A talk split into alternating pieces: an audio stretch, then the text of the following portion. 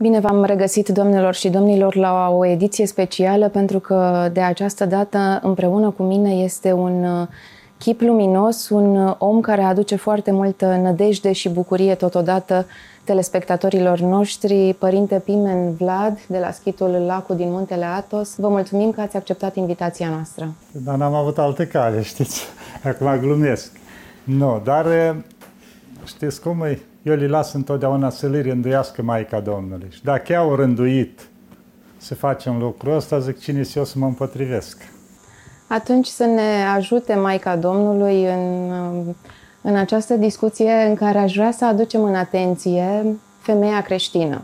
Rolul femeii în societate, mai ales în uh, ziua de astăzi. Poate părea puțin ciudat că vă întreb, dar vă întreb cum Poate vorbi cineva care de trei decenii locuiește în muntele Atos despre femeie? Ce să spunem aici? Să nu uităm un lucru. Deci Sfântul Munte Atos e condus de o femeie, de Maica Domnului. Călugării din Sfântul Munte Atos cel mai mult iubesc o femeie, pe Maica Domnului. Adică spunem pe Dumnezeu, dar ei ori și cer orice lucru cer de la Dumnezeu, îl cer prin mijlocirile Maicii Domnului. Adică cumva viața lor putem spune că e dăruită total, e pusă la picioarele Maicii Domnului. Că mulți zicea, s-au dus în Sfântul Munte că urăsc femeile, s-au făcut de femei. Păi noi ne-am dus pentru dragostea unei femei în Sfântul Munte. Adică pentru Maica Domnului. Da, că Maica Domnului e deosebită, că e Maica Domnului, dar au fost femei pe pământ. Și noi, din dragoste față de ea, ne-am dus acolo. Și trăim acolo și ne bucurăm de dragostea Maicii Domnului. Exact cum se bucură un copil de mama lui, de dragostea mamei. Cu cât e copilul mai bun sau se luptă mai mult, o bucură mai mult pe mamă și atunci și mama are grijă mai mult de el. Deci, cumva, noi am ajuns în ce fel? În afară că o iubim pe Maica Domnului, dar să ne rugăm pentru toată lumea. Pentru că acolo fii în loc mai liniștit, poți să te aduni mai mult și poți să te rogi mai mult. Și exact spunea cuviosul Paisia Ghiorit odată. Că a venit cineva și a spus, părinte, dar stai aici în Sfântul Munte, pierzi timp aici sau așa, și de ce nu ieși și tu să te duci prin lume, să faci, să dregi? Și o că, măi, noi trebuie să ajungem, zice, exact cum sunt farurile pentru corăbii. Deci farul ăla e pus pe un vârf de munte, da? Poate nimeni nu se duce la el. El e pus acolo pe un vârf de munte și stă acolo și luminează. Dar toate corăbile de pe mare se ghidează după el. Știi, măi, farul ăla, acolo stânci, acolo e portul, acolo trebuie să tragem. Deci îi ghidaj pentru tot și fără să plece farul de acolo, fără să facă nu știu ce, doar ca ghidaj. Deci asta trebuie să fie călugării, să ajungă, să ducă o viață, să fie ca un echilibru, putem spune, pentru toată lumea. Prin rugăciunile lor, și prin felul lor de a viețui. Și de asta Sfântul Munte, din totdeauna din timpurile vechi, vedem că a fost un echilibru pentru toată lumea. Vorbesc foarte mult de Maica Domnului sau nu există filmare în care să nu vorbesc cât de puțin despre Maica Domnului. Și eram odată în țară la o familie undeva și discutam și am discutat vreo oră. Și la un moment dat mă oprește cineva din cadrul lor acolo și zice, părinte, și am stat de vorbă cu mulți oameni a bisericii, călugări, preoți, toți îmi spuneau, de Dumnezeu în sus, de Dumnezeu în jos, dar zice, tu de o oră te numai despre Maica Domnului. Zice, care e diferența? Că nu înțeleg. Zic, șefa mea direct e Maica Domnului. Și eu de cine să vorbesc atunci? De șefa mea și nu numai că e șefa mea, dar o și iubesc. Și atunci normal că zice, când iubești pe cineva, toată ziua vorbești de persoana aceea. La fel și noi. Și atunci normal că eu cu tot dragul, tot timpul de Maica Domnului, pentru că nu putem spune că e un subiect inepuizabil, dar e atât de frumos că de fiecare dată vorbești cu mai mult drag de Maica Domnului. Este modelul suprem de femeie. De femeie și de femeie creștină, dar și de femeie la general. Adică la Maica Domnului găsești toate virtuțile la un loc. Adică orice femeie trebuie să lupte măcar cât de cât în limita care poate să o imite pe Maica Domnului și viețuirea ei și felul de a fi în toate lucrurile astea la Maica Domnului, găsim toate virtuțile la un loc. Ați spus frumos că Maica Domnului este șefa dumneavoastră, dar ce părere aveți despre femeile care ocupă poziții de conducere în societate? ce se întâmplă? Pentru că acum în timpurile noastre un pic așa s-a ajuns situația în felul ăsta, deci nu-i că e lucru rău lucrul ăsta, dar să nu-și piardă menirea ei femeia. Ai lucru de conducere, dar asta nu înseamnă că trebuie să uiți să fii mamă. Să uiți să fii femeie. Că femeie, adică înseamnă căldură, dragoste, lumină. Că spunea cineva, dacă e soția, zice, supărată în casă, zice, nimic nu merge bine în casă, nici copiii, parcă nu-s bucuroși. Și eu, spunea soțul, adică toate în casă îți date peste cap. Ea trebuie să fie lumina casei. Trebuie să fie bucuria casei, căldura casei. Ea nu trebuie să piardă lucrul ăsta. Că dacă ea ajunge și pierde lucrurile astea, poți să aibă orice funcție în lumea asta, ea niciodată nu o să fie împlinită. Femeia, ca să fie cu adevărat împlinită, e femeia aceea care ajunge să ție pruncul în brațe, să-l alăpteze și abia atunci, zice, dragostea mamei e cea mai apropiată de dragostea lui Dumnezeu. Pentru că se duce sprijin fernicie. Adică mama e în stare să moare pentru copilul ei. Orice om, pentru celălalt, da, merge până la un punct să jerfește, dar are o limită. Mama nu are limită. Adică știi că moare, dar așa apără copilul. Deci e dragostea asta care a pus-o Dumnezeu să o aibă femeile, dar să o cultivi. Adică ținând copilul în brațe. Deja orice femeie, în momentul în care devine mamă, vezi că se schimbă total. Oricât ar fi ea de dură, deodată devine blândă, devine, vezi în ochii ei bucurie, strălucire, ceva schimbă la ea. În momentul în care ea are o funcție de conducere și nu mai interesează familia, nu mai vrea copii, nu mai cu tare, ea și-a pierdut sensul vieții. Ce facem cu femeile care, dintr-un motiv sau altul, nu au copii? Nu sunt căsătorite, nu sunt neapărat femei de carieră.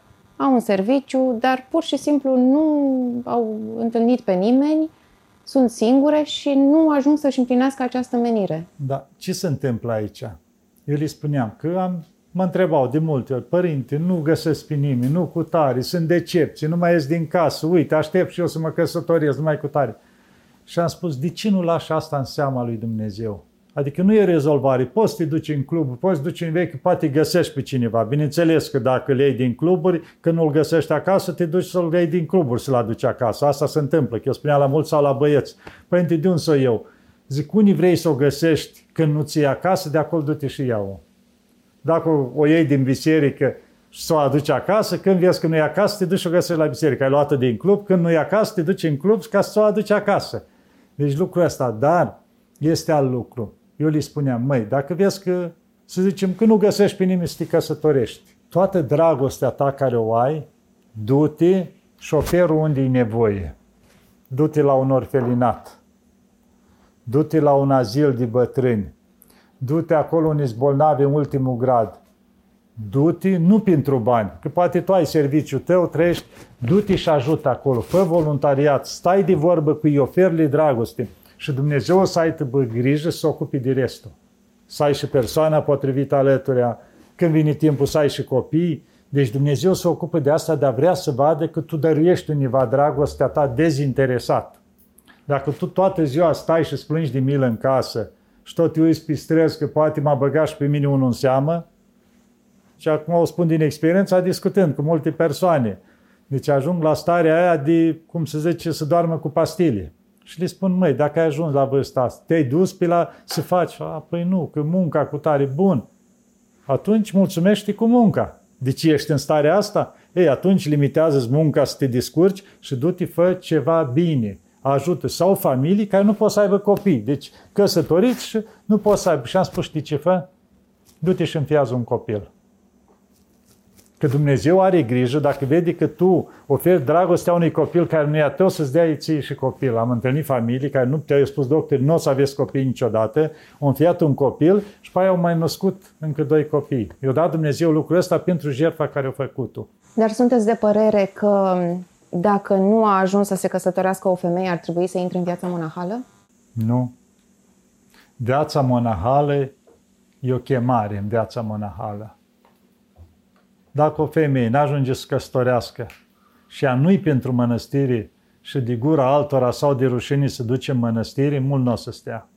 când o apucă, sare gardă de 3 metri și fuge. Pentru că nu-i chemarea. Deci în mănăstirii mulți nu înțeleg. Zice, a, ce faceți voi în mănăstiri? Stați degeaba acolo și mie mi-ar plăcea o viață de asta. Serios, vin o lună încoace.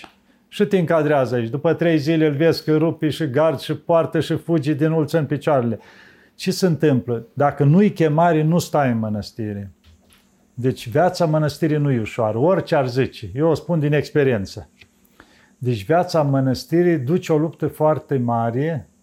În ce fel? Primul rând te lupți cu tine însuți ca să-ți rezolvi problemele, cum se zice, ca să poți. După aceea, programul ăla de zi cu zi. Când am mai vineau oameni care au stat trei zile, au stat o săptămână și vă stăleacă programul. Și zice, cum? Chiar așa în fiecare noapte vă treziți în fiecare... Chiar așa slujbele astea de atâtea ori în fiecare noapte? Chiar așa. Și cum o scoateți la capăt? Că deja, deja ați disperat. La început, prima zi, ce frumoasă e slujba, a doua zi, parcă îmi plictisistoare, a treia zi, omul, deja te am, am treburi acasă, trebuie să mă duc. Deci nu mai rezistă. Dar când e chemarea lui Dumnezeu, de o mii de ori, de zece mii de ori, acelea slujbe. Și de fiecare dată ți se par mai frumoase. Și cu mai mult drag le faci. Pentru că nu există plictiseală, pentru că lucrează Harul lui Dumnezeu. Și unii Harul lui Dumnezeu. Ia gândiți-vă în rai. Ajungi pentru infinit. Nu se termină niciodată. Spui, domnule, dar nu o să mă plictisesc? Atât. Ei, tocmai asta acolo în rai sunt bucuriile atât de mari și ne fără limită, adică nu se termină, încât n-ai cum să te plictisești. Și asta înseamnă să fii în har. E la fel și omul aici care e în har, el se bucură de orice clipă. El orice moment din viața lui e o frumusețe. Orice persoană o întâlnește se bucură. Vede o muscă, el găsește ceva frumos la ea, la un fluturi, la o floare, la ceva. El trăiește într-o bucurie continuă. Și omul ăla n-are cum să plictisească. De asta îi spun, măi, viața e atât de frumoasă că mulți mai vin pe acolo, că părinte, dar ce o să fie cu fata mea, dar ce o să fie cu băiatul? Băi, stați așa, dar eu o să ajung cu tare sau o să fac, măi, liniștiți-vă. Zic, voi dacă ați ști viitorul, voi ați trăi numai cu pastile.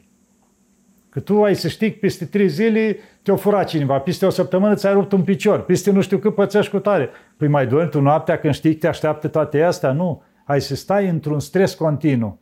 Zic, da, Dumnezeu, ca să nu ne plictisim în lumea asta, ne-a făcut surprize. Ia gândiți-vă să știi ca om că ai în fiecare zi o surpriză. Ca femeie, să zicem, de la soț. Îți vine cu ceva nou, cu ceva îți face surprize. Ești într-o bucurie continuă, continuă că primești surprize. Asta ne-a făcut Dumnezeu. Deci surpriza e că noi nu știm ce e momentul următor. Și permanent îți lucruri noi intervin în viața noastră, care le spunem noi buni sau rele, de ele toate au rostul lor, toate sunt frumoase, dar toate surprize. Și atunci trebuie să privim viața permanent ce surpriză. Eu de multe ori zic așa, dimineața, chiar să vedem ce surpriză mai face azi Dumnezeu. Adică totdeauna o să existe lucruri noi și atunci viața devine frumoasă. Și revenind la, eu fac paranteză mare, vedeți, cu femeia, dacă trebuie să ducă mănăstire, nu ai chemarea, te duci. Dacă nu, ocupi-te, fă bine acolo unde ești și Dumnezeu a rânduit ceva și pentru tine. Ați stat de vorbă cu siguranță de-a lungul timpului cu foarte multe familii. Putem vorbi de o evoluție a ideii de familie? S-a schimbat ceva familia în societate de acum 30 de ani poate și situația familiei în ziua de astăzi, felul în care decurge relația dintre soț, soție, părinți, copii. Cum e astăzi? Știți cum era înainte? Dacă îți rupea ciorapul, îl cărpeai de 100 de ori și îl purtai. Înainte exista cizmare o grămadă. Orice papuc să rupea, te duceai, dacă nu-l puteai tu cărpi, îl duceai la el. De 10 ori, de 100 de ori, cât se putea. O haină la fel. Adică în orice situație toate se reparau. O relație care nu mergea bine, certuri în familie, ceva, găseau căi de rezolvare se duceau la duhovnic, discutau ei, adică se luptau, era o rușine cum să, să ajungi la divorț, nici nu se discuta lucrul ăsta. Deci, indiferent ce probleme exista în familie, se găsea o cale de rezolvare. Și asumeau crucea, aduceau, eu știu, în Salamine o singură familie divorțasă și nu mai ieșeau din casele, era rușine, din tot satul. Deci nu exista așa ceva. Mă refer în timpul copilăriei. O trecut ani și s-a ajuns așa. Cine în ziua de azi mai cărpește ciorapii? Mai cărpește cineva? Nu. Eu am aruncat alții noi, deja numai dacă s-o șifonat o leacă, alții. hainele la fel, mai există cezmari, nu mai există că nimeni nu mai duce papuci la reparat. Ce a ajuns? Tot ce avem în viața noastră de unică folosință. Căsătoriile, câți le mai rezolvă găsând căi de comunicare. Deja acum s-au ajuns la notar, rapid, în 24 de ore ai rezolvat. Deci s-au ajuns și căsătoriile să fie de unică folosință. Adică s-au ajuns lumea să nu mai aprecieze ce are, să nu se mai bucure și să caute permanent lucruri noi. Acum fiecare vrea total ceva, altceva. Se pare că soția e cam trecut ani. Ce pe suite roată vrea una mai tânără. Deja omul, viața lui s-a dat peste cap. Ce mai ține acum pe oameni așa, în cadrul familiei, în dragoste, în lucrurile astea, tradiții care le-am avut poporul nostru, legătura cu Dumnezeu. În momentul în care l-ai scos pe Dumnezeu din viața ta, deja ai tentațiile ai în jurul tău tot timpul. Nu mai ai niciun motiv să zici să te oprești de la ele, că bă, și așa Dumnezeu nu există, sau nu mă interesează Dumnezeu, sau n-am nicio treabă cu Dumnezeu. Dar în momentul în care l-ai pe Dumnezeu, ai din dragostea lui Dumnezeu, te îngrijești de familie, și chiar poate la nu întotdeauna numai din dragoste, de măi, dar să supără Dumnezeu, să nu facă asta. Adică ai totdeauna încerci să depășești lucrurile grele. A început toate să dea peste cap. Deci, într-adevăr, cum să zice, să zicem, măcar 30 de ani, dacă luăm încoace, este o diferență uriașă. Deci oamenii nu mai apreciază frumosul, nu mai apreciază normalul. Dacă privim așa întreaga lume, de la copiii mici, adică toate s-au dat peste cap, chiar la nivel de state, de guverne. Adică dacă în urmă cu 40 de ani erai arestat pentru un lucru ieșit din comun, acum s-au ajuns aproape să fie amendat sau arestat dacă nu ești de acord cu lucrurile alea, care tot legea, statul înainte le condamna și te închidea pentru ele, acum s-au ajuns că dacă zici ceva, că nu ești de acord cu așa ceva, te amendează sau te arestează acum.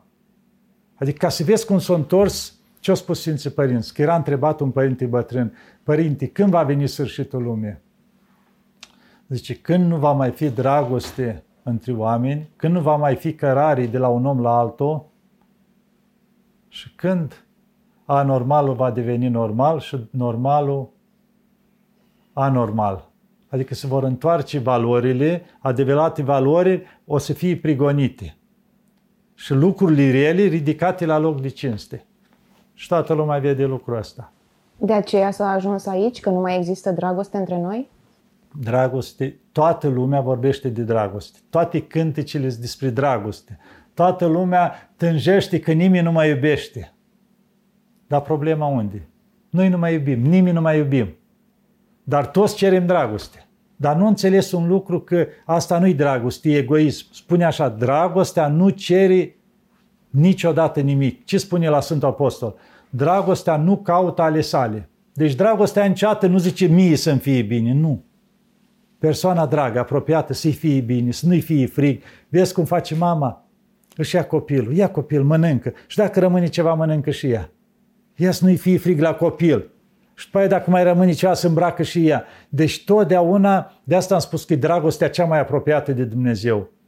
Pentru că oferi celuilalt întâi, să fie bine celălalt și după aia tu. Dar în momentul în care tu să fii bine și nu te interesează de celălalt, ăla egoism. N-are nicio treabă cu dragostea. De asta, pentru că spune că dragostea nu caută ale sale. Și atunci de asta toată lumea suferă de singurătate, de tot ce există în lumea asta, pentru că nu mai are dragoste, nu mai oferă dragoste, că dragostea merge până la jertfă. Și dacă nu ai lucrul ăsta, atunci nu ai dragoste. Ai egoism și cer la celălalt. Îi spui, domnule, vreau cu tare. Dacă mă iubești, vreau cu tare. Deci cum mergem? Adică e cea mare prostie. Spui la dacă mă iubești, vreau cu tare. Păi dar stai un pic. Dar arată tu că iubești. Jerfești tu. Ei, lipsește lucrul ăsta. Și atunci vedem toate lucrurile astea lipsa dragostei și schimbarea anormalului cu normalul. La alb îi zicem negru, la negru îi zicem alb, adică și nu numai, eu am văzut la căderea Imperiului Roman, zice, de unde a pornit? În momentul în care s-au legalizat toate urgiile, a început de căderea Imperiului Roman. Adică Dumnezeu atunci a spus atât. Deci se făceau urgilii, dar nu erau legalizate de stat. În momentul în care s-au legalizat, la fel și acum, în momentul în care se legalizează ca lucruri bune, nu înseamnă că rămân buni, tot păcate rămân, în fața Lui Dumnezeu tot sunt pedepsite, dar sunt legalizate de stat. Și atunci începe să întoarcă lumea cu sus în jos și începe Dumnezeu să îngăduie anumite lucruri. Câți războaie, câți cu tremuri, câți inundații, câți incendii, ca să ne dea să înțelegem că nu, nu suntem bine. Aș vrea să ne vorbiți despre femeie din punct de vedere al unei sintagme pe care o auzim foarte des și pe care unii o folosesc voit greșit, alții sunt conservatori și o iau ca atare, nu că așa scrie la carte, că femeia trebuie să fie supusă bărbatului. Cred că părintele Arsenie Papacioc spune la un moment dat că era la o căsătorie, la o cununie, făcea o cununie. Și cum se citește acolo la apostol că femeia să fie supusă bărbatului și au început să văzusă că își dădeau coate unii la alții și râdeau. Și abia așteptam să termine cununia. Și când am ieșit la predică, am spus așa, mireasă, ia aminte la mine. Zice, acolo spune femeia să fie supusă, dar spune și ce trebuie să facă și bărbatul. Să o iubească, să o respecte, să o crotească. Și dacă bărbatul tău nu te respectă, nu te iubește, nu te ocrotește, să nu-l asculți niciodată. Deci are condițiile lui puse. Și atunci să faci lucrul ăsta din drag. Măi, uite câtă grijă poartă de mine, de familie. Nu cumva să-l supăr. Ce zice el? Adică să am grijă să fac, să nu-l supăr, că atâta dragoste are față de noi. Deci lucrul ăsta trebuie să fie consecințele, am putea spune, bune la dragostea bărbațului față de femeie. Nu aia, bă, eu stăpân în casă. Am întâlnit odată o familie la Atena de greci, vinea unul cu ani în urmă, ce spune acum, cred că vreo aproape 25 de ani, vinea un grec des pe acolo la mine și era săracul 120, 100 și ceva, poate mai mult. Și se mișca greu. Și normal că nicio fată nu stătea să vorbească cu el, avea vreo 23 de ani, de ani și el 25. Tot mi se plângea cu, uite, am văzut o fată și am spus, vrei să fii prietena mea? Mă măsura de sus până jos, că niciodată, sau cu tare. Și în povestea el săracul ce trecea. Ei, după ani, o rânduit Dumnezeu ca să găsească o fată să se căsătorească. Și ajungând eu prin Atena, părinte, vină pe la noi, prin. M-am dus acasă la ei. Ne-am pus noi așezat într-un loc, soția în bucătărie, trebuie lui ea acolo. El povestea ceva, ea sărea cu gura, dar nu e așa de acolo. Deci era, vedeam o luptă între ei. După aia am înțeles ce era el permanent îmi spunea, părinte, eu vreau familia vrămească.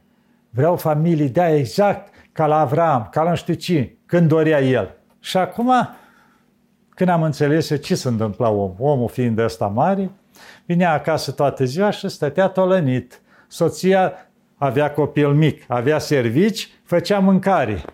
El, familia avrămească, înțelegea pe astea două cuvinte că femeia trebuie să fie supusă bărbatului și ea trebuie să facă mâncare, ea trebuie să facă curat și el stea pe scaun să comande. Când lua salarul, spunea, dă salarul încoace că eu stăpânul casei și zic, familia vrămească. Zic, serios? Zic, tu ai încurcat lucrurile. Cum să ai tu familia vrămească când tu nu jerfești nimic? Tu ești șef și celălalt e dator în toate. Nu, deci aici trebuie să completezi unul pe altul.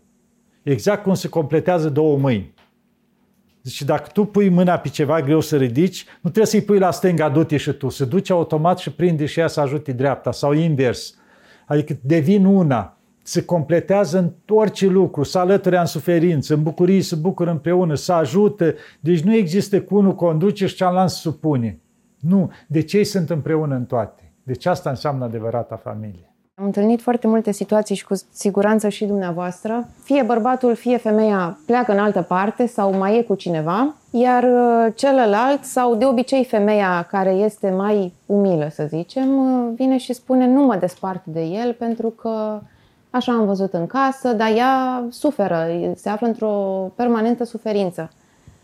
Credeți că e bine să fie așa? Se poate schimba ceva în viața lor? Vedeți că chiar biserica chiar la Sfânta Scriptură spune că ce o unit Dumnezeu, omul să nu desparte. Și spune că căsătoria nu se pot despărți unul de altul decât, adică nu îngăduie biserica, decât la cazuri de desfrânare. Deci asta o îngăduie biserica. De ce? Pentru că știi că e cel mai greu lucru de depășit să știi că te-a înșelat cealalt. Adică se formează o ruptură care e foarte greu să repare. Și chiar îngădui biserica lucrul ăsta, dar spune, nu e obligatoriu să se disparte. Dacă poți să rabde să depășească lucrul ăsta, ca să câștigi în timp să-l câștigi pe cealalt, adică are plată de la Dumnezeu și cu ajutorul Dumnezeu o să reușească. Dar nu e obligatoriu să rămâi în asta. Din cauza că e foarte greu lucrul ăsta. Și într-adevăr, am întâlnit și o grămadă de cazuri care îi spunea femeia, părinte, am copii, nu pot, uite, îmi cere divorțul, dar nu îl dau. Se duce trei zilele aia, mai vine o zi acasă, dar nu vreau pentru copiii ăștia, că nu pot accepta ideea să crească copiii fără tată. Și îți lupte multe, sunt situații, unii până la urmă își revin, se întorc, unii nu. Acum depinde de femei până unde merge ea cu jertfa asta. Uitați, îmi scrisese odată o femeie o scrisoare, au avut doi copii, erau mici copii. Și soțul, bineînțeles, și-a găsit alta și i s-a părut că vrea să-și trăiască viața. Și-a plecat. Gândiți-vă, 20 de ani și-au crescut copiii singuri. După 20 de ani, trecând ani, începând și vârsta cât de cât, dacă duci o viață destrăbălată, băuturi și astea, te și afectează. Ei, soțul s-a îmbolnăvit, care nu mai avea nicio treabă, era plecat de 20 de ani și nici nu a ajutat-o cu vreun ban. Deci singur și-a crescut copiii. Și el a trăit cu altele, dar s-a îmbolnăvit. Boală, cum zice, îl mâncau vermi la pat. L-au părăsit toate. Ce-a făcut femeia asta? S-a la duhovnic și-o părinte, mi milă de el. Deci aș vrea să-l iau să-l îngrijesc. Gândiți-vă.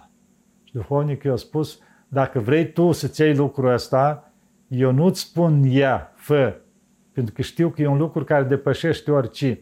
Dar dacă tu poți să faci lucrul ăsta, să știi că o să fie în rândul mucenicilor. Și s-au dus, l-au luat acasă, doi ani de zile l-au spălat și l-au îngrijit până au murit ăla, cu toată dragostea. Deci depinde cât e capabil să ducă fiecare.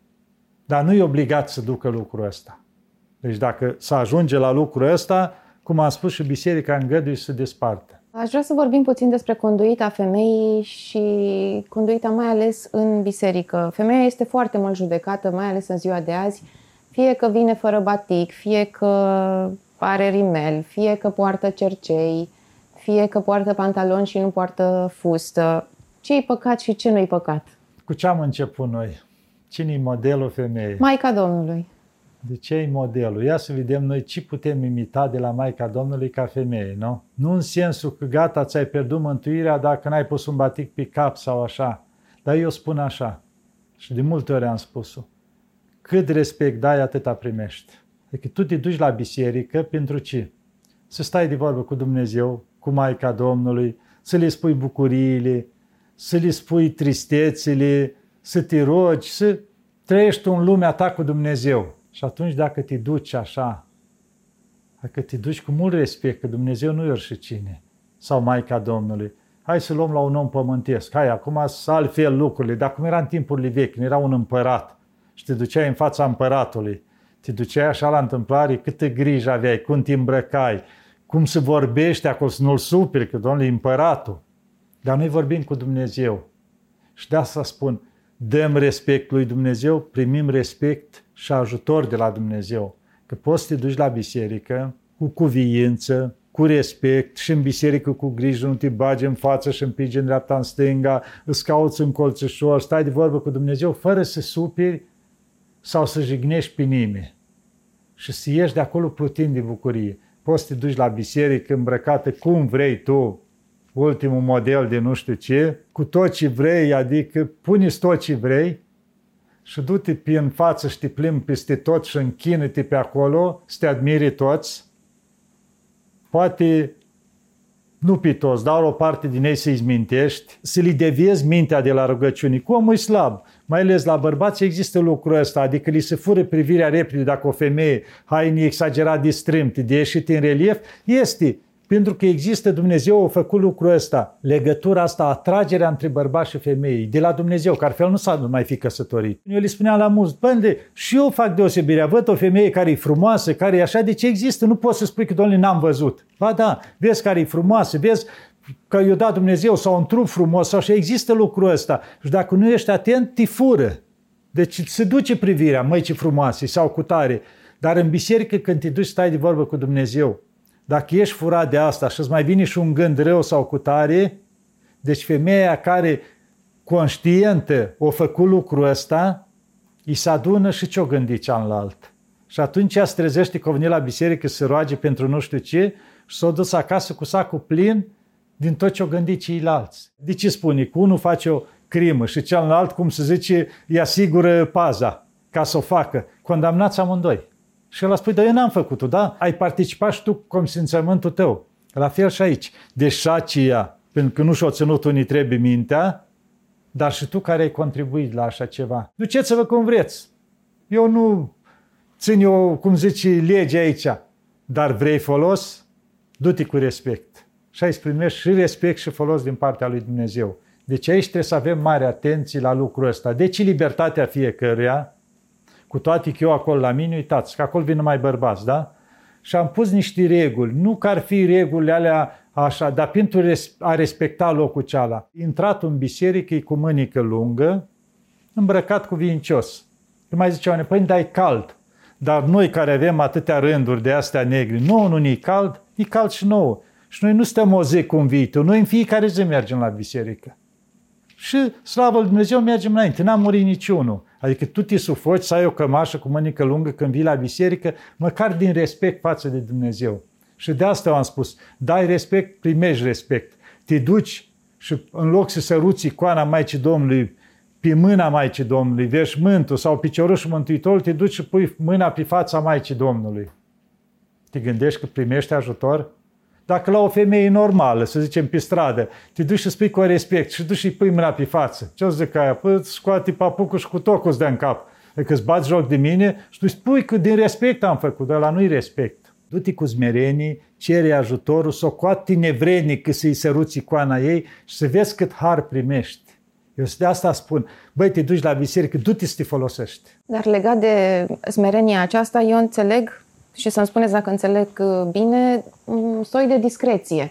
Că până la urmă nu-i greșit să-mi pun o haină bună pe mine dacă Dar nu zice nimeni, puneți armani, puneți uh, ce vrei.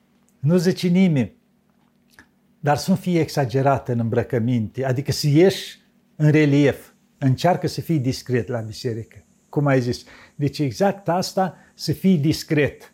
Nu te duci să te vadă oamenii te duci să te vadă Dumnezeu și Dumnezeu te vede în funcție de starea ta sufletească, nu partea exterioară. Și dacă te duci merit, normal că nu o să-ți iei nu știu ce haine, pentru că vrei să fii cât mai discret în colțul tău. Știți că foarte mulți spun că cele mai mari nenorociri în lumea asta și război au pornit tot de la femei. Da, a existat căderea Troiei. Tot de la o femeie.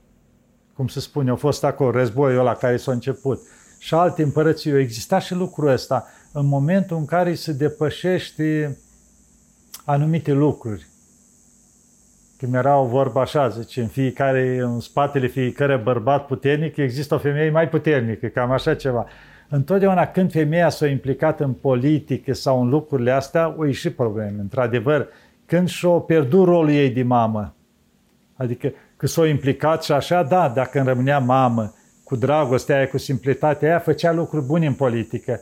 Dar când cădea lucrul ăsta total și asuma numai rolul ăla din părăteasă, de regină, ajungea să facă dezastre. Bine, și plecăm de la Adam și Eva, aceeași poveste, că din cauza da. Evei. Da, acolo nu putem spune doar Eva totul, pentru că zice Adam în momentul în care de a spune am, am greșit, Doamne, se termina. După aia la rândul ei Eva, dacă spunea am greșit, Doamne, adică nici nu putem arunca lucrul ăla. Poate să zicem că nu era Eva, era doar Adam și la un moment dat poate el tenta și pe el să mănânce. Adică nu putem da vina că doar, gata, femeia au fost de vină și s-a terminat. Aici s-a văzut slăbiciunea omenească. Că noi când ne-a făcut Dumnezeu, ne-a făcut cu toate calitățile, dar eram într-o creștere duhovnicească. Noi n-am ajunsesem la maturitatea duhovnicească. Și ne-am pierdut pe drum, cum se zice, ne-am abătut tentațiile, s-o băga și diavolul cu treaba lui și în felul ăsta o porni căderea asta. Poate ați mai văzut în filmările mele, eu am mai vorbit de femei și spuneam că acolo veni la mine mai mult bărbați, fiecare venea cu problemele lor și atunci l-am la scuturat. Stai așa, dar de ce ai ajuns aici? Cum? Ce s-a întâmplat? Păi, părinte, băi, te-ai luat din dragoste? Din dragoste, părinte. Cât timp o mers? Păi vreo trei ani au fost Și acum acum. Dar era frumoasă când ai luat-o, frumoasă, părinte. O iubeai, o iubeam, părinte. Cu tare, da, bun. Și acum cum este? Părinte, să o vezi, e dezastru. Deci dacă tu ai luat-o de la părinții ei frumoasă, bună, plină de bucurie, cu atâtea calități, și am după 10 ani în halul ăsta, înseamnă că tu ai adus un halul ăsta. Chiar nu era așa. Că chiar el recunoștea că era cu toate calitățile și după 10 ani îmi spui că nu e așa și uite ce cu ea. Înseamnă că tu ai contribuit la decăderea ei, ca bărbat. N-ai știut să ai grijă și de asta eu comparam cu o floare, cu un trandafir, l-ai cumpărat, îmbobogit frumos și l-ai adus acasă. Și trandafirul ăla poate să devină o tufă de aia bogată, trandafir frumos, sau poate să usuce, să-i cadă frunzele, să-i cadă petalele, să rămână doar spini. Zic, asta e și femeia. Îi dai soare, îi pui apă, o îngrijești, o să facă buchet, bocat de trandafiri, că o să fie și copii, o să fie tot în jurul ei. Sau poți să ajungă doar să rămâi lujul ăla cu țepi. Când ai să-l îmbrățișezi, din țepi, că nu mai a rămas nimic, nici flori, nici frunze. Adică să o, ajungi, să o aduci în starea asta. De asta întotdeauna că eu am obiceiul.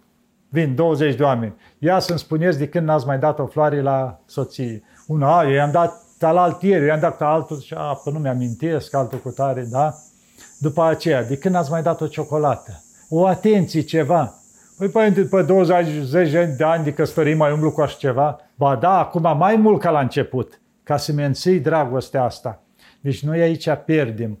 Adică ne lăsăm, ne îngrijim mai mult de noi și nu ne mai îngrijim de cealaltă. La un moment dat, până se distruge familia. Și atunci ne întrebăm de ce.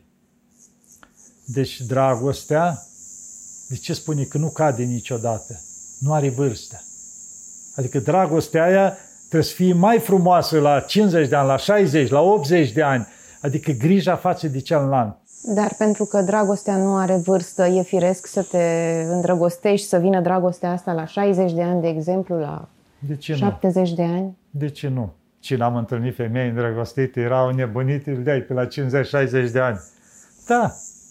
Deci există lucrul ăsta. Pentru că și întrebam, bun, ce ai găsit la omul ăla la vârsta aceea, să zicem? Și că atenția. Asta, zice, asta m-a cucerit. Atenția și grija lui, delicatețea aia, cu atenție, cu tare, zice, lucrul ăsta m-a făcut, nu conta că arăta, nu știu cum ăla era moș. Ei, atenția asta, zice, m-a dat peste cap. De exemplu, e o femeie văduvă. I-a da. murit bărbatul acum 10 ani.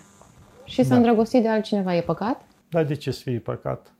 Pentru că am întâlnit. Uite, chiar recent a venit o femeie la mine, avea, cred că vreo 60 de ani, nu era îndrăgostită, dar își dorea să găsească pe cineva. Nu, părinte, că nu mai arde trupul de nu știu ce. Dar am nevoie de cineva alături, să mă sprijin pe umărul cuiva, hai mai să ne plimbăm și noi un pic, hai să schimbăm o vorbă. Adică să am nevoie de cineva alături, nu pentru asta la întâi, dar doar să știu că am și eu pe cineva alături, pe cine mă sprijini, pe cine să-mi fie alături, să-l ajut și eu, să-l aștept cu o mâncare caldă, să fie lucrul ăsta. Deci se simte nevoia, pentru că a pus Dumnezeu, cum am spus, firescul ăsta, atracția între bărbați și femei și până moare și unul și altul, au lucrul ăsta. Altceva când ne ducem noi în mănăstiri și o luăm împotriva cursului, cum se spune, noi ne luptăm. Nu că la noi nu există, cum mulți spune. Eu discutam și, uite, și cu Părinte Ilean, duhovnicul, la 97 de ani, l-am avut 20, și discutam că om avea vreo 80 de ani. Discutam amănuntii de asta și zice, bă, mă vezi la 80 de ani.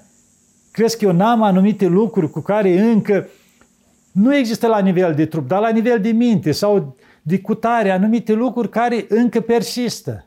Deci nu înseamnă că cât ești pământ ajungi că mulți te vreți, zice, auzi, da, zic, ce, te uiți să vezi că nu mi-ai văzut aripile sau ce? Păi suntem oameni, mâncăm și noi o mâncare, bem un pahar de apă, ne bucurăm, ne jucăm, râdim, adică suntem oameni. Adică eu nu accept niciodată ideea omul să te pui mai presus de om. A, nu, că matale ești înger, că ești nu știu cine, băi, dar de unde le-ai scos lucrurile astea? Om ca toți oamenii. Doar că ne luptăm cu lucrurile astea. Uneori ne împiedicăm, iar ne ridicăm, dar nu ne pierdem ținta.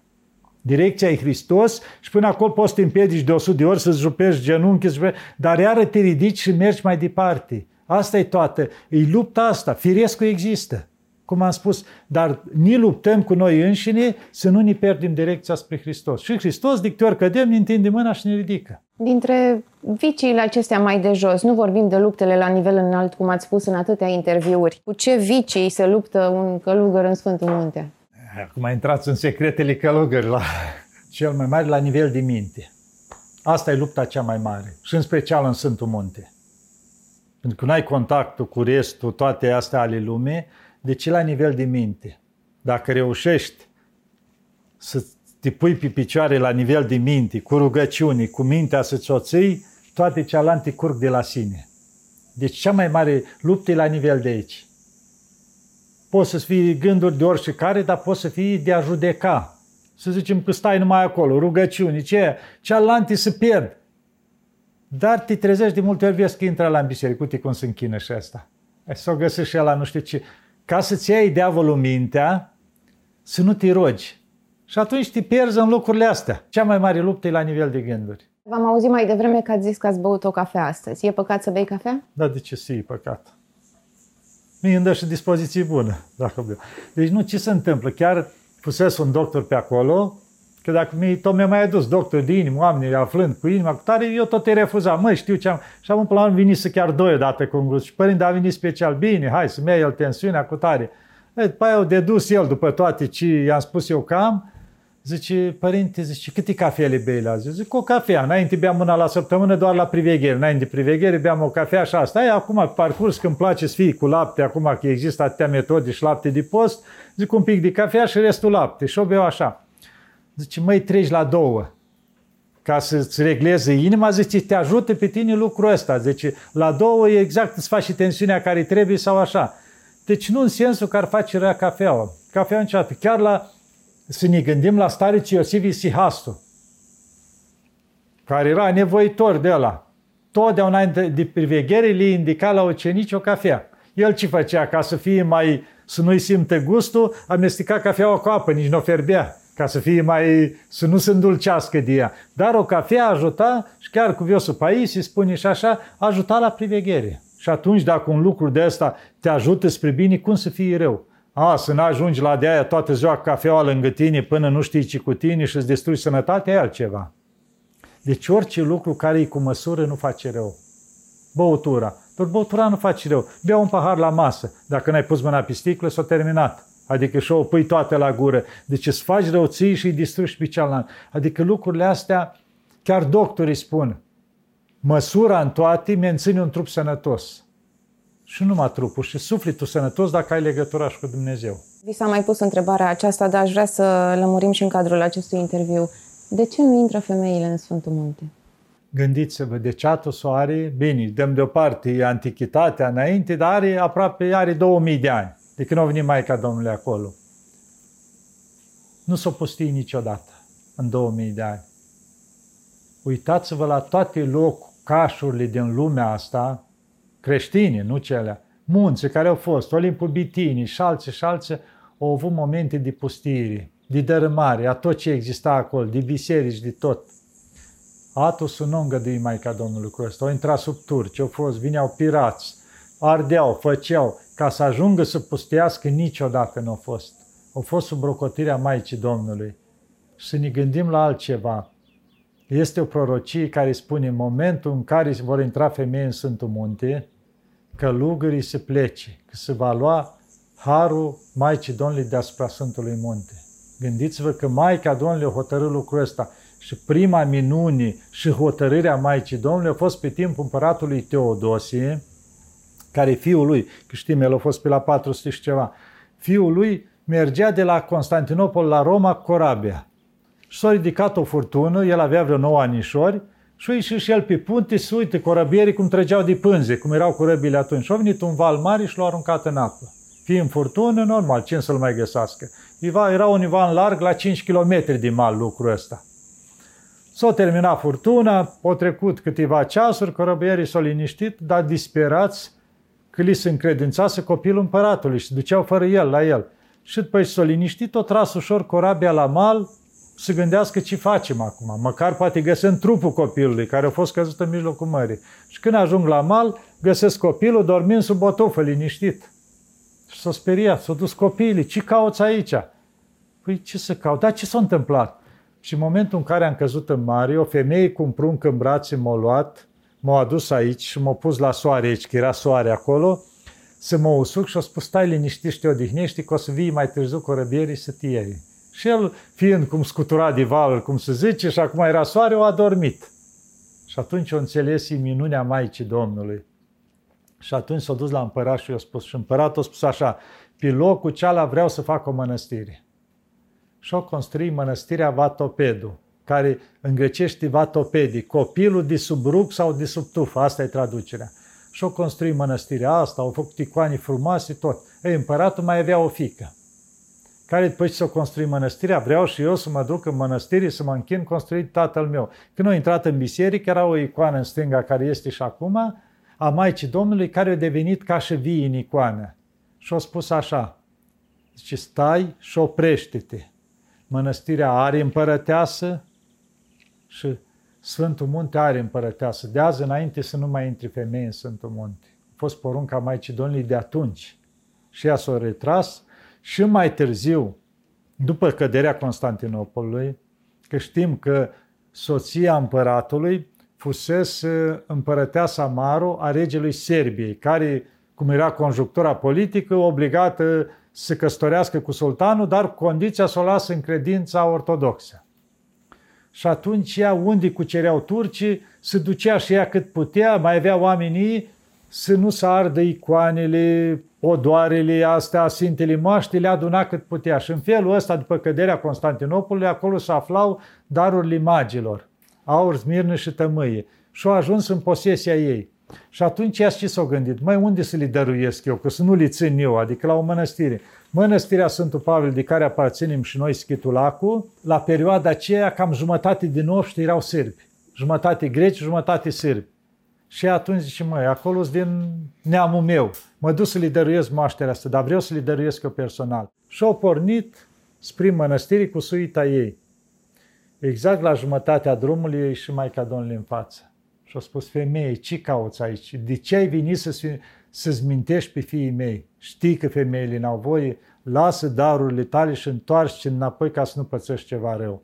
Ea cu totul s-a închinat Maicii Domnului și-a cerut iertare și părinți în față, le-a dăruit darurile și-a plecat. Și acum e făcută ca un mic paraclis locul ăla să amintească de minunea asta.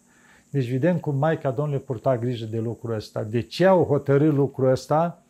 Ca să poată menține cât mai curat Sfântul Munte. Că normal, venind femei, copii, obligați sunt și ispite și se dă peste cap.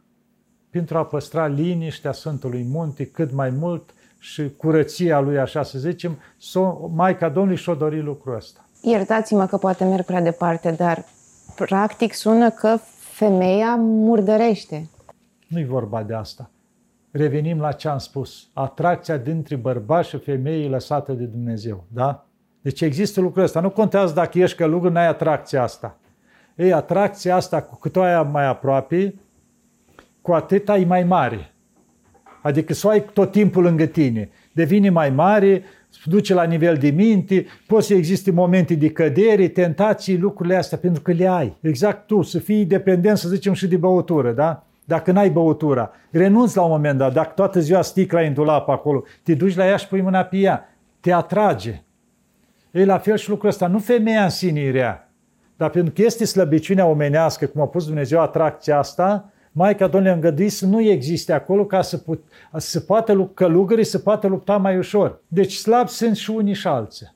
Și atunci au pus bariera asta ca să poată menține mai bine și aproape de Dumnezeu. Pentru că altceva să ai familie, da, sunt împreună și așa, dar acolo vedeți călugării singuri. Și atunci s-a format o, un fel de țară monahală, doar pentru călugări. Și atunci de asta s-a încercat acolo să păstreze lucrul ăsta. E un paradox în viața dumneavoastră pentru că trăiți de 30 de ani în Atos, ați căutat uh, viața aceasta în pustie, dar astăzi, astăzi, sunteți cunoscut, cred că în toată lumea. Am fugit cel mai mult de oameni și am ajuns cel mai cunoscut. Exact. De asta spun că este un paradox. Cum trăiți cu paradoxul ăsta? Eu întotdeauna mă uit la mine. Cine sunt eu? Mă întreba chiar un părinte bătrân și mă, dar nu te muști, coleacă, că oamenii cu tare. Dacă m-aș lua după ce îmi spun oamenii, da, aș da cu capul toată ziua în tavan, toți m-aș umfla. Dar eu mă uit cine sunt eu. Și atunci când zic cu tare, da, și eu mă uit la mine, dacă ați ști cine sunt eu, eu vorbesc cu mine însumi. Adică totdeauna mă uit, băi, sunt om și eu, nu zbor, mănânc, fac și eu omenescu. cu ce mai presus decât alții? Că toată lumea fac lucrurile astea. Când încerc, dacă m-o chema Maica Domnului acolo, mă lupt și eu pentru dragostea ei cât pot pe calea asta, zic, atâta lume se luptă și în lume și așa, cu ce mai presus eu decât alții. Și dacă Maica Domnului a îngăduit la un om ca mine, cum zic eu, cu 10 clase, care și alea trecute, săracul, cum să zice așa, cât s-au putut, Când acum era la țară, eram nouă frați, oi, vaci, vineam de la școală vaca de acolo sau oile de acolo, Bă, uitam câteodată să-mi schimb și cărțile, nu că să-mi fac temele. Deci era situația, adică ce pretenții am de la mine că grozav? Zic, eu sunt conștient că fără harul lui Dumnezeu sunt ultimul om. Și atunci stau să mă uit la ce spune lumea? Eu am spus așa, în momentul în care văd că ce spun eu nu mai aduc folos, eu în momentul ăla am închis gura, s-a terminat. Nici un interviu, nici o filmare. Deci eu atâta timp cât văd că într-adevăr să mai folosesc oamenii, le fac. Deci nu-s dependent de lucrurile astea. Chiar vă să un comentariu, că eu nici la comentarii, rar, dacă mă uit câteodată așa. Hă, ce-ai găsit, vorbește tăzoa și stai numai pe internet în loc să stai să te rogi. De eu ce fac? Eu fac o filmare de 20 de minute la o săptămână singur în grădină. Fără nimeni și eu dau acolo până teologul să ocupă că el să pricepe, pe mine nu mă interesează lucrul ăsta, așa te... Deci 20 de minute într-o săptămână. Dar filmarea aceea, unii rup din ea, alții cu tare și se împrește în toată lumea asta. Și omul văzând că s-a atâtea, și asta e toată ziua pe internet. Deci el atât au înțeles. Din 20 de minute el a văzut o săptămână continuu pe internet, pentru că s-au înmulțit lucrul ăsta. De asta zic, eu nu stau niciodată să mă uit pe ce zic oamenii. Unii mă laudă, mă ridică în slăvi, altul mă ucărește. Nici una, nici alta. Eu mă uit cine sunt eu. Mă duc seara la chilii și mă uit ce ai făcut azi cu tare. Ai făcut ceva bun? Ai gândit rău? Ai cu tare bun? Vezi cine ești? Și eu, Dumnezeu ne-a lăsat ceva, eu la câteva zile să șterge totul. Că vin oameni, părinte, știi, am fost luna trecută, știi că am vorbit o oră. Bă, parcă îl cunosc de univa, dar nu știu, eu nu ți minte nimic.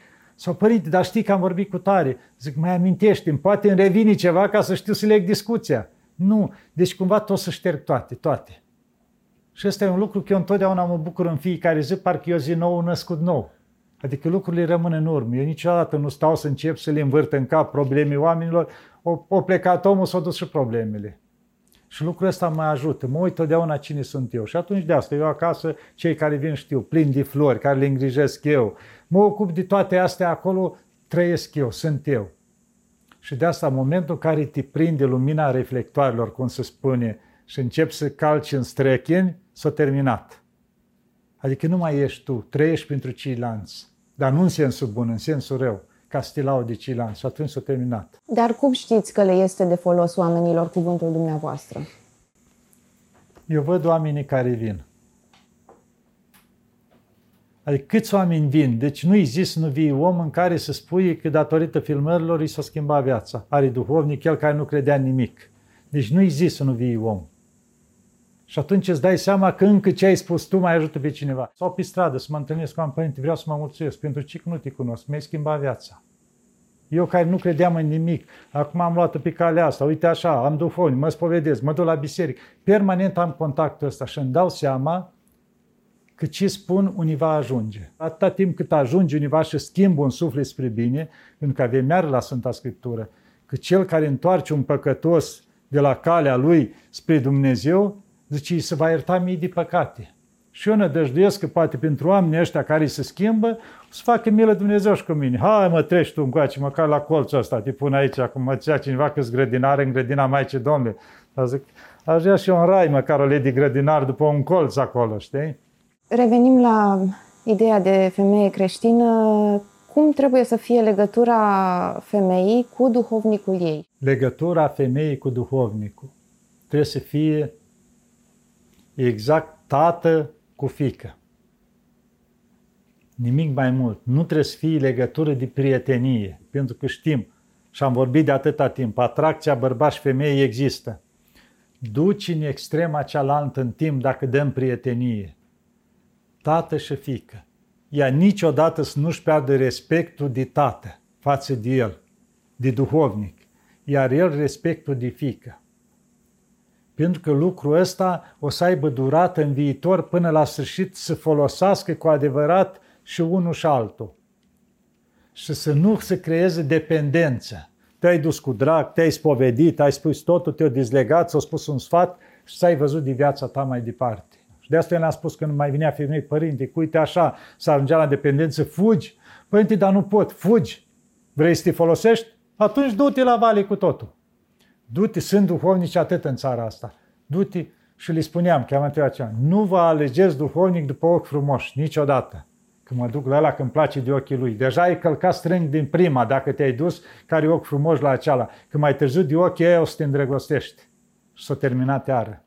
Nu. Du-te la acela care știi că te ascultă, are răbdare, nu contează, poți fi cât de bătrân, poți fi indiferent cum, dar care știi că te duci, poți să-i spui, te-o ascultat, ți-o dat un sfat și tu poți să ai viața ta particulară, în familie, singură, cum vrei, în libertate. Pentru că orice pierdere a libertății, la fel și la o patimă. Când tu nu poți să te lași de băutură, tu ești dependent de asta, tu nu ai libertate.